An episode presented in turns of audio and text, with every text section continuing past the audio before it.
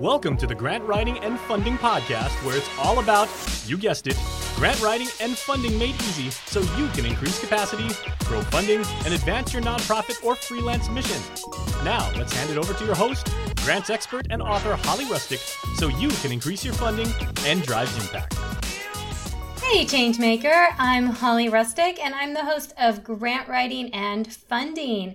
And I am here to help you grow capacity, increase funding, and advance mission. Thank you so much for joining me today. We have a very awesome episode today, so thank you so much for joining me.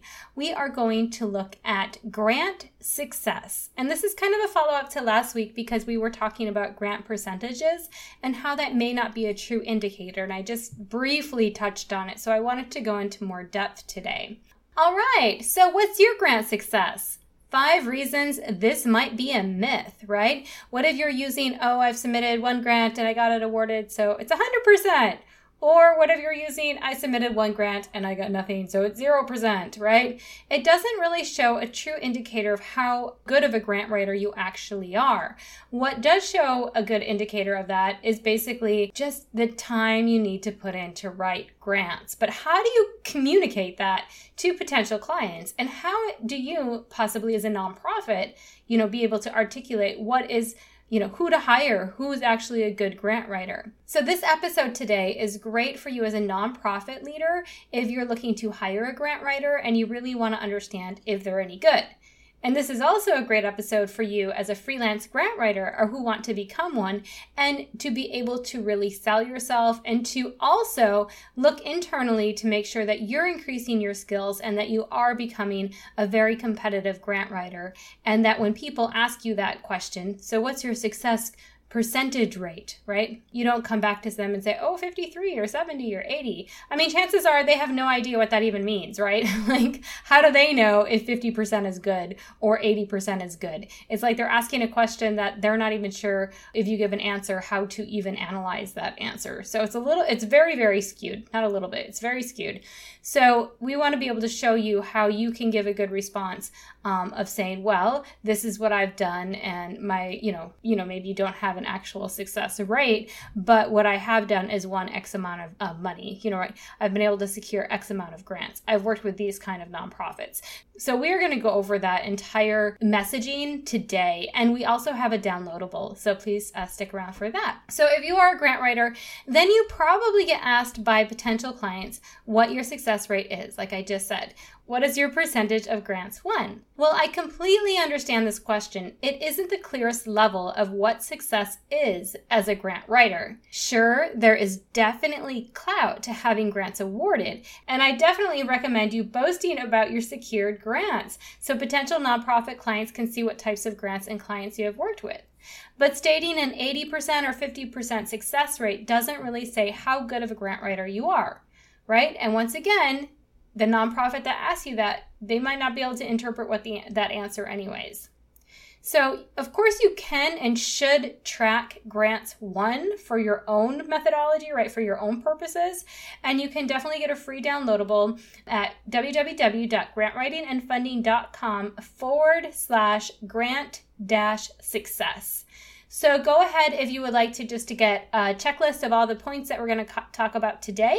I'm going to give you five definite points of why a percentage rate is not a good indicator. And then I'm going to go ahead and give you some pointers on what is and how to communicate. So if you want to get a checklist um, on those points, as well as just a tracking system, go ahead and go to www.grantwritingandfunding.com forward slash grant dash success. All right, guys. So before we go into detail on this episode, I want to give a shout out to Jen H 2019 and she left a review on iTunes. Yeah, thank you so much, Jen. All right, so she wrote, Love her personality.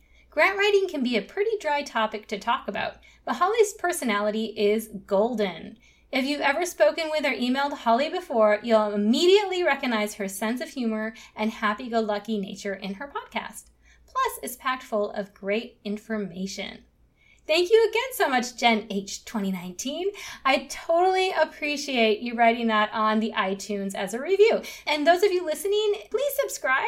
And if you have subscribed, um, please do also leave a rating and review, and I will try to get it on the air. So it'll be a lot of fun. But it really does help other people find the podcast. Okay, so let's go ahead and get into the grant writing success rate and why a percentage isn't necessarily a good indicator.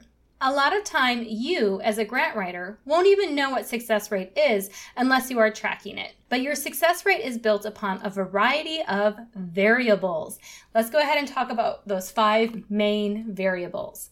Number one is quantity. If you have a ton of clients, your success rate could actually be lower. For example, you might write 10 grants per client and have 30 different grants, right? You might get two or three grants awarded per client.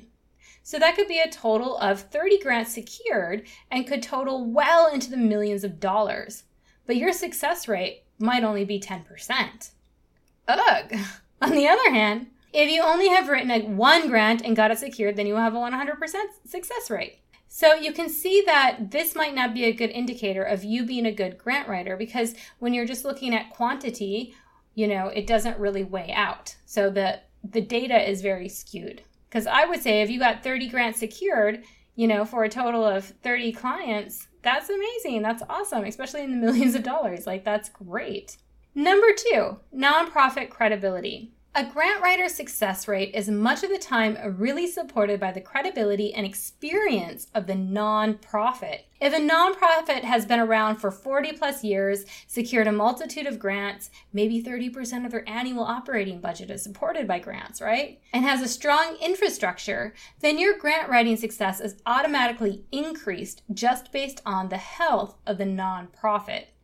As a grant reviewer, you know, they look at resumes with a strong track record on managing grants and implementing grants, and they will definitely have more confidence in the application versus a startup nonprofit's grant application.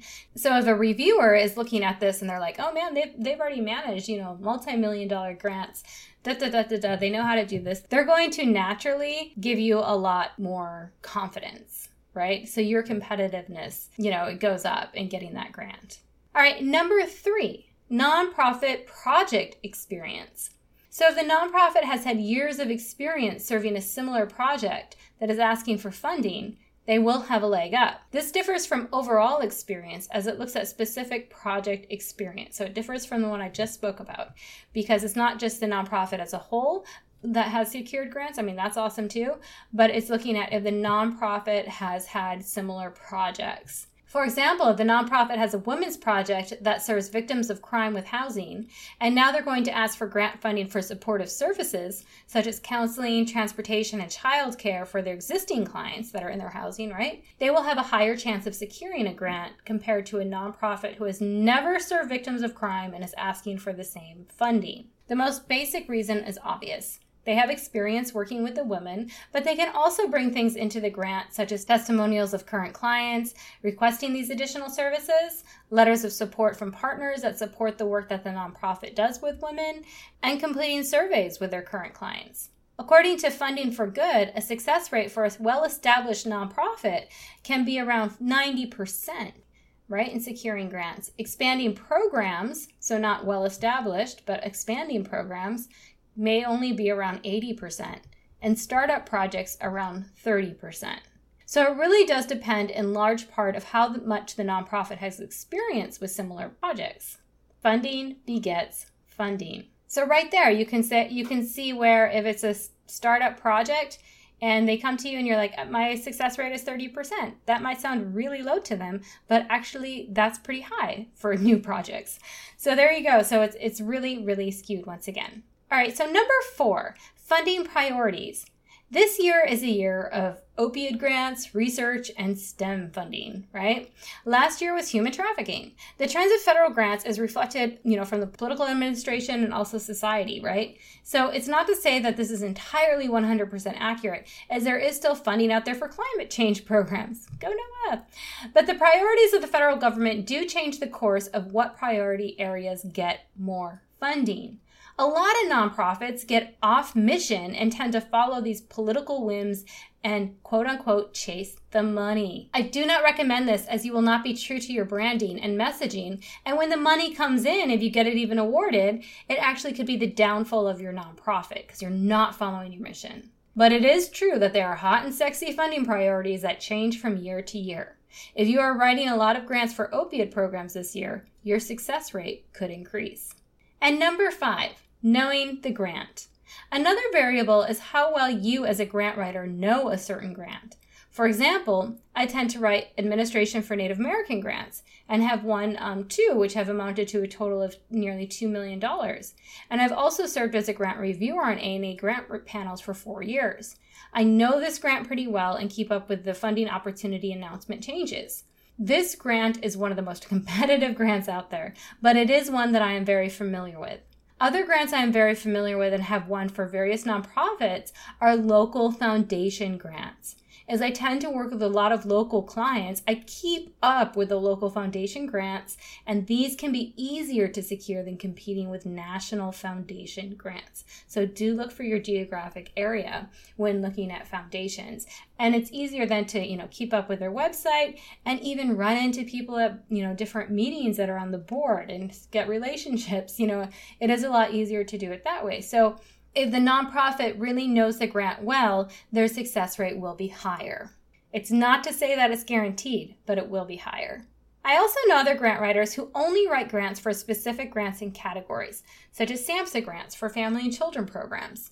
They know they are more successful and likely to win these grants, so that is what they do.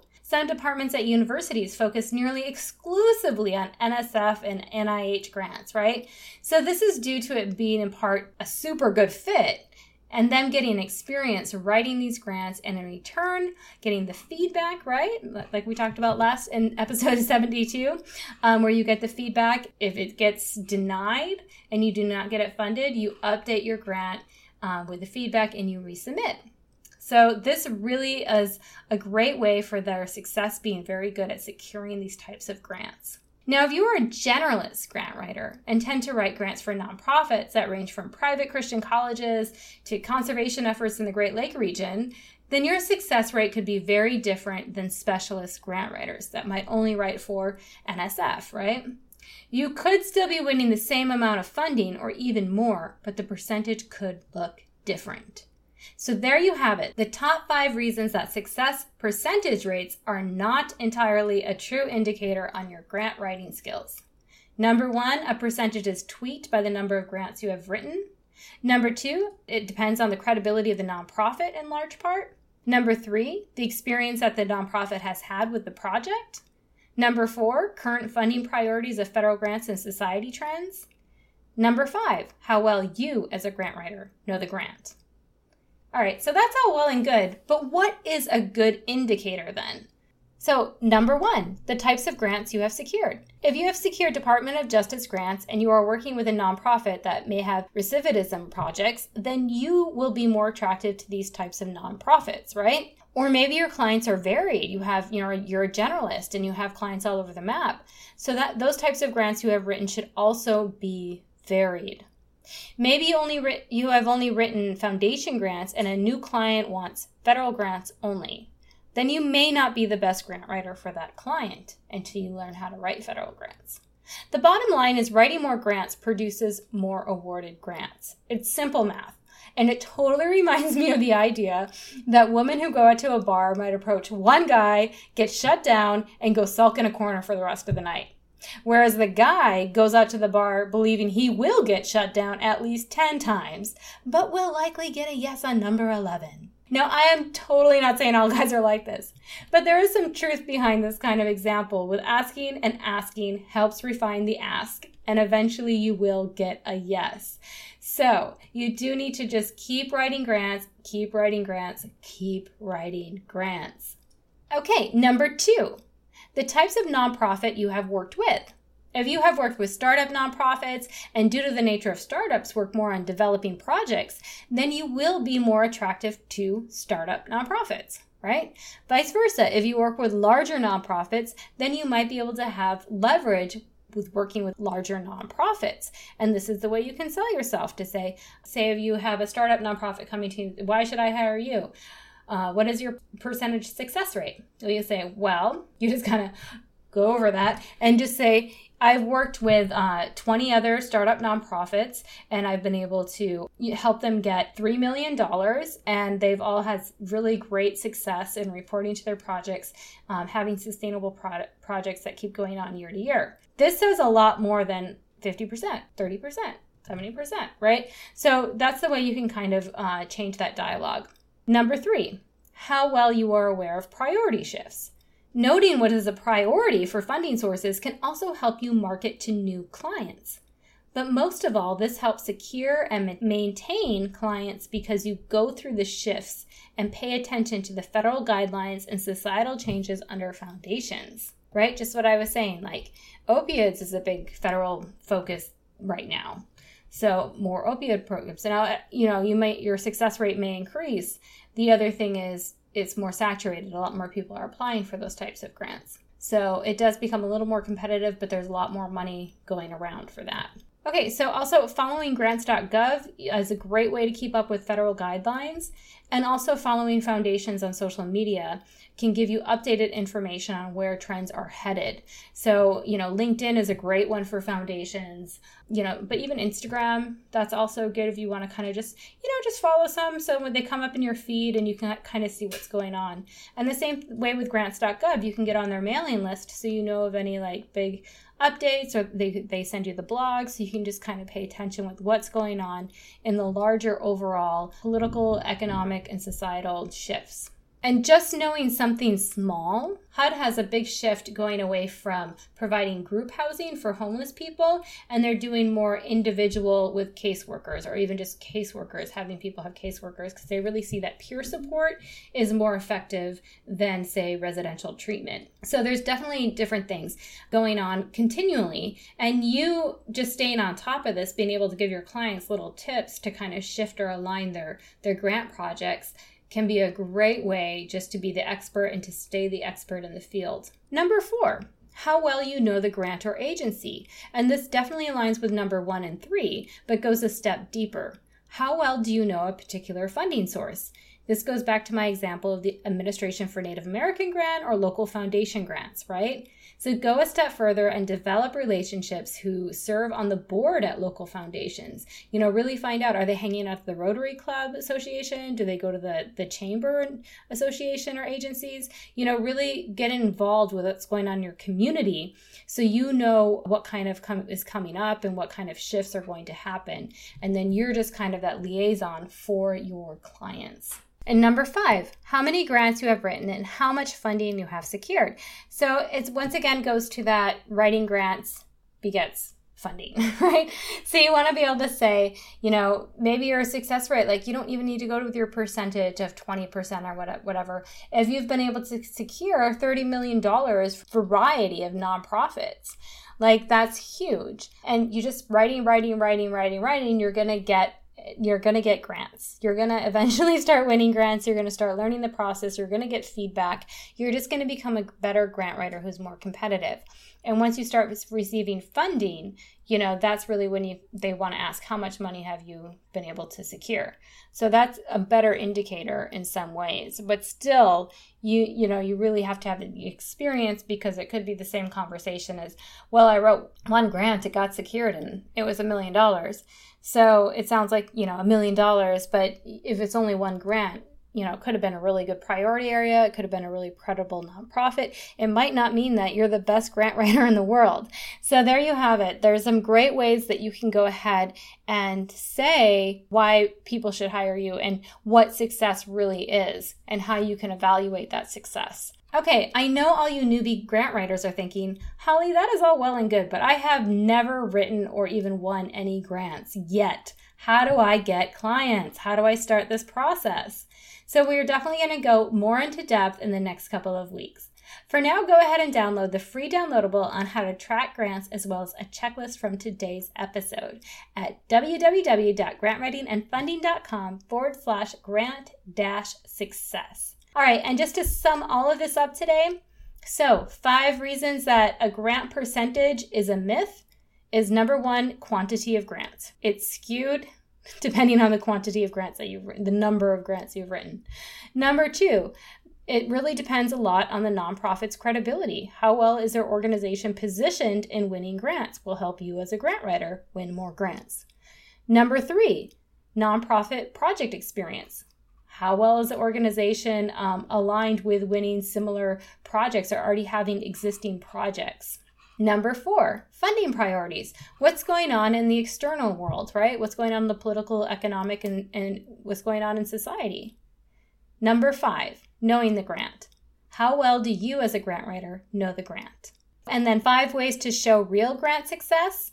Number one, the types of grants you have secured. You know, what kind of grants are you actually winning? How can you position yourself to pitch to a nonprofit? And what should a nonprofit be looking for? Number two, the types of nonprofits you have worked with.